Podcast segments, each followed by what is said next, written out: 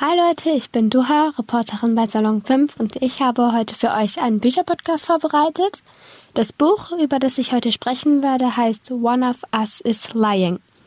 Das Buch ist von Karen M. McManus und ist beim CBT Verlag erschienen. Ähm, ich möchte bei diesem Podcast euch erzählen, wie ich auf das Buch gekommen bin und das Cover werde ich ein bisschen beschreiben ähm, und über die Autorin noch ein bisschen sprechen. Erst einmal, wie ich auf das Buch gekommen bin. Das Buch, also ich habe im Internet, in der Corona-Zeit ist es ja ein bisschen langweilig und ich habe im Internet deswegen ein bisschen nach interessanten Büchern recherchiert, bei denen man erst am Ende so einen Plot-Twist hat und dann erst am Ende so erfährt, oh Mann, diese Person ach, wurde getötet oder hat getötet. Also ich mag es eher, wenn es so ein Thriller oder so ein Krimi ist. Und da bin ich dann auf dieses Buch gestoßen. Das Cover hat mich sehr angezogen, weil auf dem Cover sieht man vier kleine Bilder, die, die sind so viereckig und in jedem der vier Bilder ist ein Teil des Gesichts zu sehen und zusammen ergeben die dann ein Gesicht. Es sind äh, diese Bilder sind von vier verschiedenen Personen und im Laufe des Buchs erfährt man dann, dass dieses Buch dann so geschrieben wurde, dass das man nennt das auch die Multiperspektivität, das heißt, dass jedes Kapitel von einer anderen Perspektive erzählt wird und die vier man kann sogar fünf äh, Hauptprotagonisten sind Bronwyn, das ist das Superhirn von der ganzen Highschool, die man weiß eigentlich, dass sie später in der Universität Yale studieren wird. Dann gibt's Eddie. Das ist so eine klassische Homecoming Queen, die ist sehr gemocht. Sie hat viele Freunde, ist sehr hübsch, sie ist bildhübsch und hat einen Freund. Dann Cooper ist ein Base ist der Baseballstar der Schule, hat viele Erfolge hinter sich und hat auf jeden Fall ein Ziel und das ist ein Baseballer zu werden und sehr viel Geld zu verdienen. Dann gibt's noch Nate. Im Gegensatz zu den anderen ist er Drogendealer und hat nicht so einen guten Ruf in der Schule. Und als letztes Simon. Und er ist der Urheber der berüchtigten Gossip-App der Highschool. Ähm, ja, diese fünf Protagonisten müssen dann nachsitzen. Das ist eine sehr komische Kombi. Wie gesagt, Bronwyn, das Superhirn, musste noch nie nachsitzen. Man weiß nichts Negatives über sie, außer dass sie sehr schlau ist, sehr fleißig ist. Dann Eddie, die einfach wunderschön ist. Also es ist eine sehr komische Kombination. Und sie müssen alle zusammen nachsitzen, weil bei jedem ein unbekanntes Handy in der Schultasche gefunden wurde. Und jede, jeder von denen behauptet, das ist nicht mein Handy. Und ähm, sie mussten trotzdem alle fünf nachsitzen. In, bei, dieser, bei diesem Nachsitzen stirbt dann einer von den fünf und das ist Simon. Simon ist der Urheber der berüchtigten Gossip-App äh, der Highschool und er stirbt beim Nachsitzen. Natürlich will dann die Polizei ermitteln, wie er und warum er gestorben ist.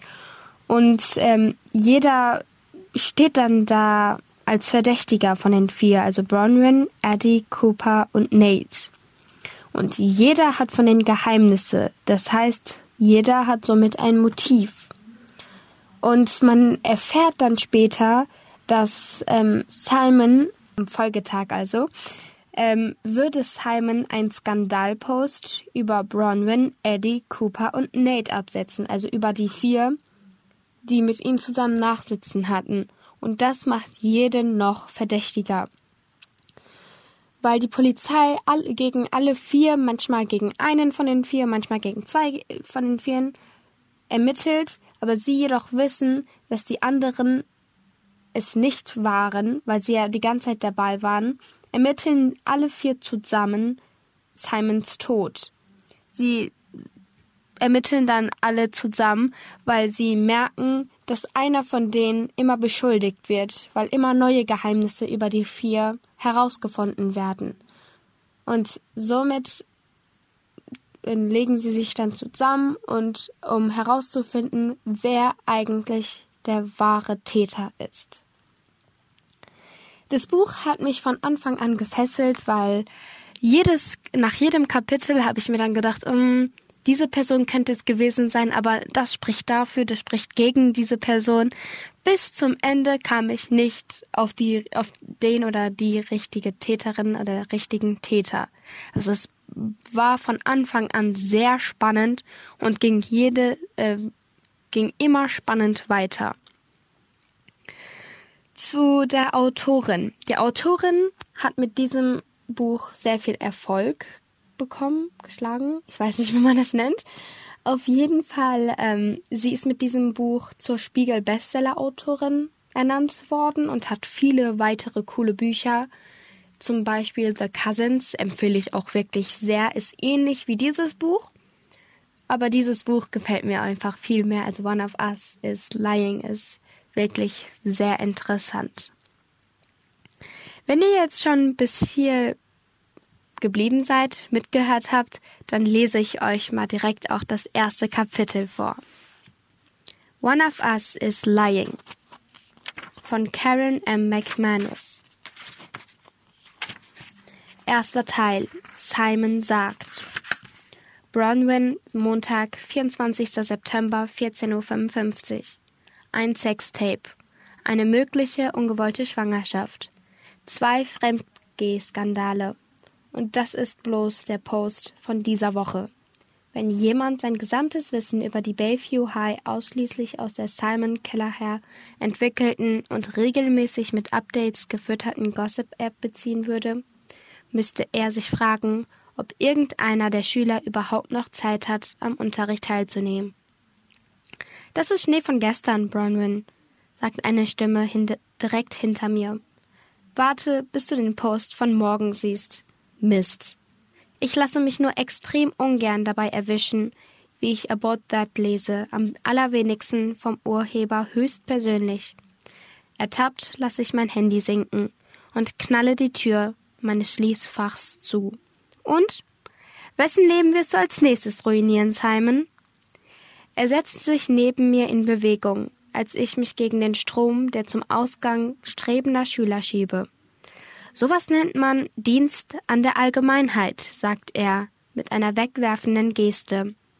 Du gibst Reggie Crowley doch Nachhilfe, oder? Bist du nicht froh zu wissen, dass er in seinem Zimmer eine versteckte Kamera installiert hat? Ich spare mir die Mühe, ihm zu antworten. Dass mich auch nur in die Nähe des Zimmers des notorisch bekifften Reggie begebe, ist ungefähr so wahrscheinlich wie die Möglichkeit, dass Simon doch noch mal so etwas wie ein moralisches Gewissen entwickeln könnte. Das haben sich die Leute schon selbst zuzuschreiben.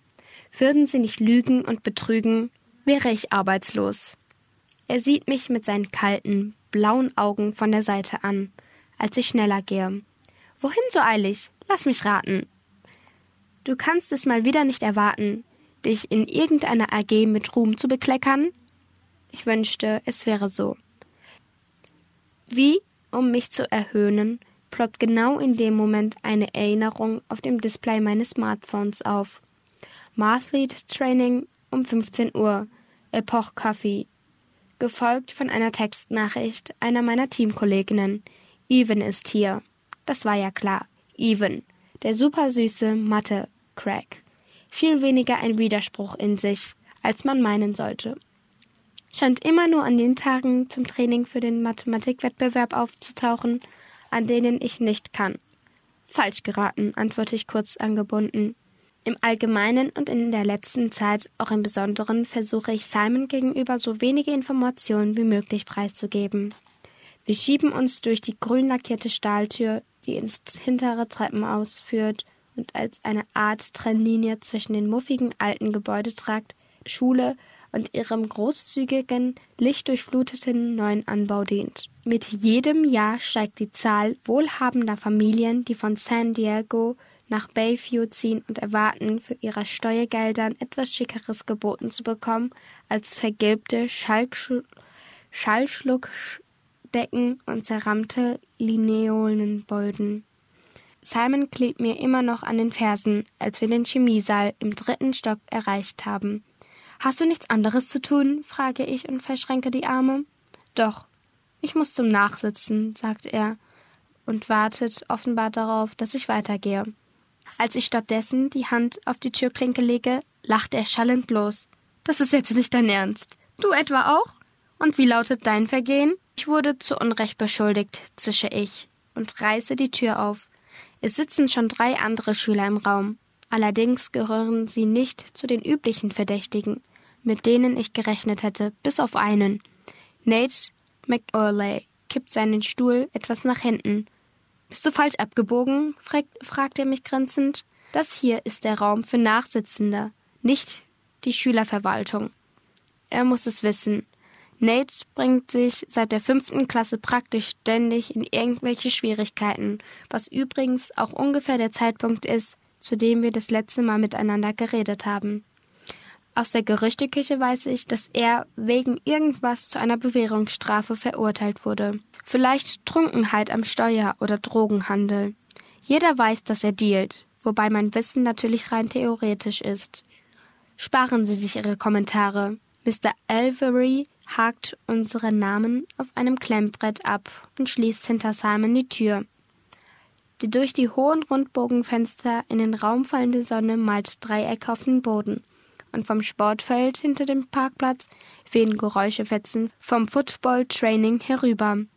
Ich setze mich neben Cooper Clay, der einen Zettel zusammengeknüllt und ihn kurz wie einen Baseball in der Hand wiegt, bevor, bevor ihn mit einem leisen Achtung, Andy, den Mädchen gegenüber von mir ihm zuwirft. Eddie Prentice blinzelt, lächelt unsicher und macht keine Anstalten, den Papierball zu fangen, der zu Boden fällt. Die Zeiger der Wanduhr steuern langsam auf die drei zu, und ich verfolge ihre Vorwärtsbewegungen mit dem ohnmächtigen Gefühl einer zur Unrecht Verurteilten. Ich sollte nicht hier sein. Ich sollte jetzt im Epoch-Café über Differentialgleichungen brüten und versuchen, mit Evan Nyman zu flirten. Mr. Avery ist die Art von Lehrer, der einem beim geringsten Verdacht sofort zum Nachsitzen verdonnert, statt sich irgendwelche Erklärungen anzuhören. Aber vielleicht kann ich ihn trotzdem noch dazu bringen, einzusehen, dass ich nichts getan habe. Als ich mich räuspere und die Hand hebe, bemerke ich, wie Nates Grinsen breiter wird. Mr. Avery, das Handy, das Sie bei mir gefunden haben, gehört mir gar nicht. Ich habe keine Ahnung, wie es in meine Tasche gekommen ist. Das hier ist mein Handy. Das hier ist meins, sage ich und halte mein in einer pink- und melonengrünen gestreiften Hülle steckendes iPhone in die Höhe. Ganz ehrlich, man muss schon extrem ahnungslos sein, um in Mr. Averys Unterricht ein Handy mitzubringen. Er verfolgt eine harte Handys bleiben draußen Politik und verbringt die einzelnen zehn Minuten jeder Stunde damit, Rucksäcke zu filzen, als wäre er der Chef der Flughafensicherheitskontrolle und, und wir würden alle auf der schwarzen Liste stehen. Mein Handy lag, wie immer, in meinem Schließfach. Im Ernst? Eddie dreht sich so schnell zu mir um, dass ihre blonde Mähne wie in einer Shampoo-Werbung um ihre Schulter winkt. Sie muss chirurgisch von ihrem Freund amputiert worden sein, dass sie allein hier auftauchen konnte. Bei mir wurde auch ein Handy gefunden, das mir nicht gehört. Da wären wir schon zu dritt, schaltet Cooper sich mit seiner weichen südstädtischen Akzent ein. Er und Eddie wechseln überraschten Blicke zu, und ich frage mich, wie es sein kann, dass sie bis jetzt noch nicht darüber gesprochen haben, obwohl beide zur Kaste der Schulstars gehören. Aber vielleicht haben die Hyperbeliebten Besseres zu tun, als sich über zu Unrecht verhängtes Nachsitzen zu unterhalten. Gespannt wie eine Sprungfeder, die nur darauf gewartet hat, sich auf den neuesten Skandal zu stürzen, beugt Simon sich mit aufgestützten Ellenbogen über den Tisch. Sein Blick huscht über Cooper, Eddie und mich, heftet sich dann auf Nate. Aber warum sollte irgendjemand wollen, dass eine Gruppe von Leuten mit nahezu makellosen Schülerakten zum Nachsitzen verdonnert wird? Sowas Beknacktes kann sich eigentlich nur ein Typ einfallen lassen, der hier Stammgast ist. Ich schaue zu Nate drüber, kann mir aber nicht vorstellen, dass er dahinter steckt. So etwas auszuhacken macht eine Menge Arbeit. Und alles an Nate, von, den, von seinen ungekämmten, dunklen Haaren bis zu seiner abgewetzten Lederjacke schreien förmlich kein Bock. Oder gehend ist vielmehr. Er begegnet meinen Blick, sagt jedoch nichts, sondern kippt in seinem Stuhl bloß noch ein Stück weiter zurück. Ein Millimeter mehr und er knallt hinten über. Cooper setzt sich aufrecht hin und legt die Stirn seines attraktiven Captain America Gesichts in die Falte. Moment mal, ich dachte, das Ganze wäre einfach eine Verwechslung. Aber wenn uns alle das Gleiche passiert ist, kann es doch nur auf den Mist von irgendeinem dämlichen Scherzkeks gewachsen sein. Und wegen sowas verpasse ich gerade ein Baseballtraining. Er klingt wie ein Herzchirurg, der danach gehindert wird, eine lebensrettende Operation durchzuführen. Mr. Avery verdreht die Augen. Spart euch die Verschwörungstheorien für einen anderen Lehrer auf. Bei mir zieht die Nummer nicht. Ihr wisst, dass es verboten ist, Handys in den Unterricht mitzubringen. Und ihr habt alle gegen diese Regel verstoßen. Er wirft Simon einen besonders finsternden Blick zu. Jeder Lehrer an dieser Schule kennt seine App, kann aber so gut wie nichts dagegen unternehmen. Simon verwendet lediglich die Initialen der Leute, über die er schreibt, um ihre Identität nicht allzu offensichtlich preiszugeben und erwähnt auch nirgendwo, um welche Schule es sich handelt. Ihr werdet also bis 4 Uhr hier nachsitzen, um einen Aufsatz von mindestens 500 Wörtern darüber zu schreiben, wie die sogenannten modernen Kommunikationsmittel amerikanischer Schulen zugrunde richten. Wer die Aufgabe nicht erledigt, darf morgen gleich nochmal nachsitzen. Und womit sollen wir den Aufsatz schreiben? fragte Eddie. Ich sehe hier keine Computer. Die meisten Klassenräume sind mit Chromebooks ausgestattet, aber Mr. Avery der zu seinem eigenen Besten schon vor zehn Jahren in Rente hätte gehen sollen, sperrt sich hartnäckig dagegen.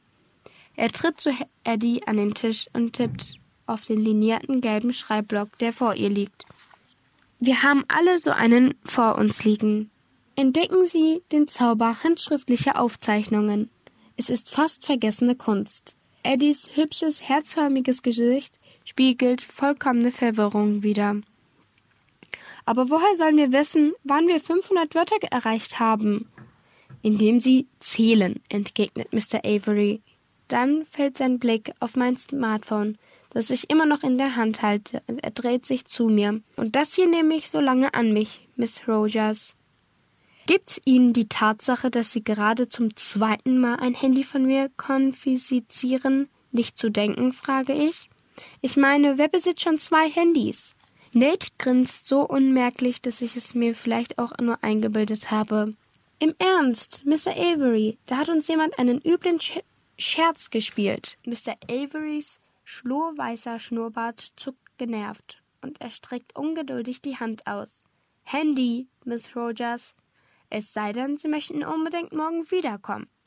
Seufzend gebe ich es ihm, während er missbilligend in die Runde sieht. Die Handys die ich bereits eingezogen habe, befinden sich in meinem Schreibtisch. Sie bekommen sie nach dem Nachsitzen zurück. Eddie und Cooper tauschen einen amüsierten Blick, weil ihre richtigen Handys garantiert sicher in ihren Rucksäcken verstaut sind. Mr. Avery wirft meins in eine Schublade seines Schreibtisches, dann setzt er sich und schlägt ein Buch auf. Alles an seiner Haltung lässt erkennen, dass er beabsichtigt, uns während der nächsten Stunde zu ignorieren.